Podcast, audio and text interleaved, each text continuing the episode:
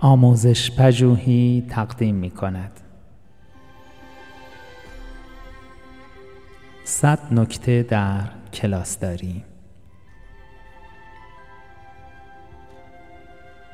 نکته هفتاد و چهار ستودن دانش آموزان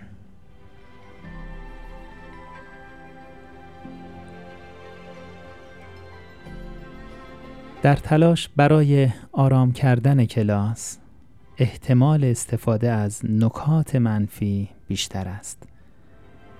مشکل اینجاست که این مسئله فضایی ستیز جویانه در کلاس ایجاد می کند.